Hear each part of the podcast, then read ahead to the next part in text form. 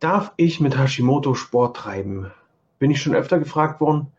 Ich frage dann zurück, da, darfst du, möchtest du, kannst du? Denn das ist eine, das muss man als erstes differenzieren. Ich denke, dürfen, natürlich. Können, das ist abhängig von deiner aktuellen, von deiner aktuellen Verfassung. Möchten, das ist wieder abhängig von dem, was du willst, was du erreichen willst. Möchtest du dich deinem Hashimoto hingeben und äh, morgens weiterhin nicht mehr aus dem Bett kommen oder tagsüber das äh, Suppenkoma nicht überleben und dann äh, von dem Mittagsschlaf direkt fließend übergehen in den Nachtschlaf, dann möchtest du wahrscheinlich keinen Sport machen. Möchtest du deinen Hashimoto in den Griff bekommen, dann denke ich, dann gehe ich einfach mal davon aus, dass du neben einer Ernährungsumstellung zu einer gesunden Ernährung hin und individuellen Entspannungstechniken für dich auch gern Sport machen möchtest, aktiver werden willst, um für dich das Optimum herauszuholen, um für dich wirklich ein optimales Leben mit Hashimoto führen zu können. Ich denke, es ist auch wichtig zu unterscheiden, Sport, den ich mal so nebenbei mache, das kann schon mal sein, die Treppen ein kleines bisschen schneller hochflitzen, anstatt den Fahrstuhl zu nehmen. Das kann schon sein, ähm, die 1000 Meter zum Supermarkt eben nicht mit dem Auto zu fahren für den kleinen Einkauf, sondern zu Fuß zu gehen. Das allein ist schon körperliche Betätigung außerhalb der heutigen Norm.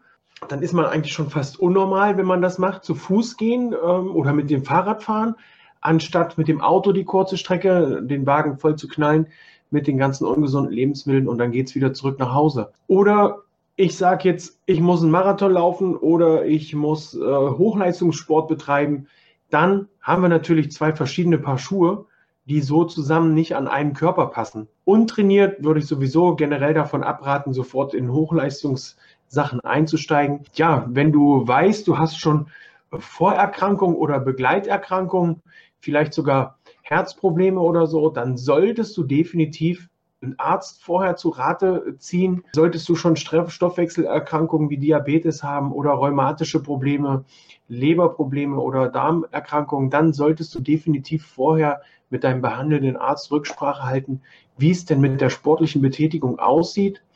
Generell kann ich jedem nur raten, wenn er den Sport machen möchte, also einen gemütlichen Sport, einen Sport, der einen nicht auspowert, ein klitzekleines, naja gut, übertrieben klitzeklein, ein kleines Zimmertrampolin und da mehrfach am Tag ein paar Minuten einfach hüpfen. Das bringt den Kreislauf in, Spr in, in, Sprung natürlich auch und erst recht in Schwung, fördert deine Gesundheit, fördert die Durchblutung, unterstützt dich auch in deinem Bewegungsapparat. Die Muskeln werden wieder gefordert und auch gefördert, sodass hier wirklich schon ein guter Schritt getan ist. Ansonsten kann ich wirklich jedem nur raten, einen kurzen Check-up beim Arzt zu machen. Der sollte diesmal keine Probleme damit haben, diesen Check-up zu machen, weil ihr wollt ja keine extra Blutwerte außer einen kurzen Check-up, ob es denn möglich ist. Ansonsten ist es da dann wichtig, den Sport zu finden, der euch zusagt. Ne, wenn, ich bin nun absolut kein Läufer. Für mich waren die letzten Wochen echt harte Überwindung, dann jedes Mal wieder äh, loszulaufen und ein Training zu machen. Aber ich habe gesagt, da laufe ich mit. Also nützt es nichts, muss ich mich halt entsprechend vorbereiten.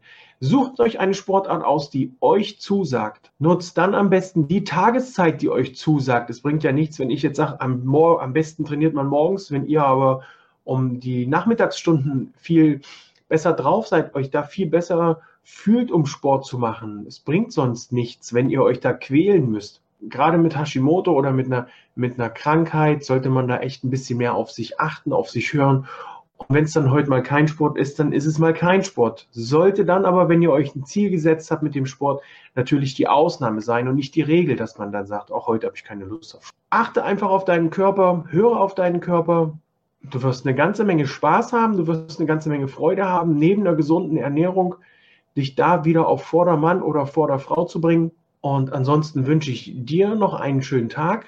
Genieß ihn, geh mal raus, beweg dich draußen ein bisschen, lauf mal eine Runde um den Block. Wer einen Hund hat, kann mit dem Hund mal Gassi gehen, stellt den Gassi-Geh-Service ab. Und wenn du aus, aufgrund körperlicher Gebrechen oder körperlicher Beeinträchtigung eben keinen Sport machen kannst oder denkst, du kannst keinen Sport machen, weil es zu anstrengend ist, versuch dir ein, versuch einfach kleinste Sachen mit in Bewegung zu integrieren.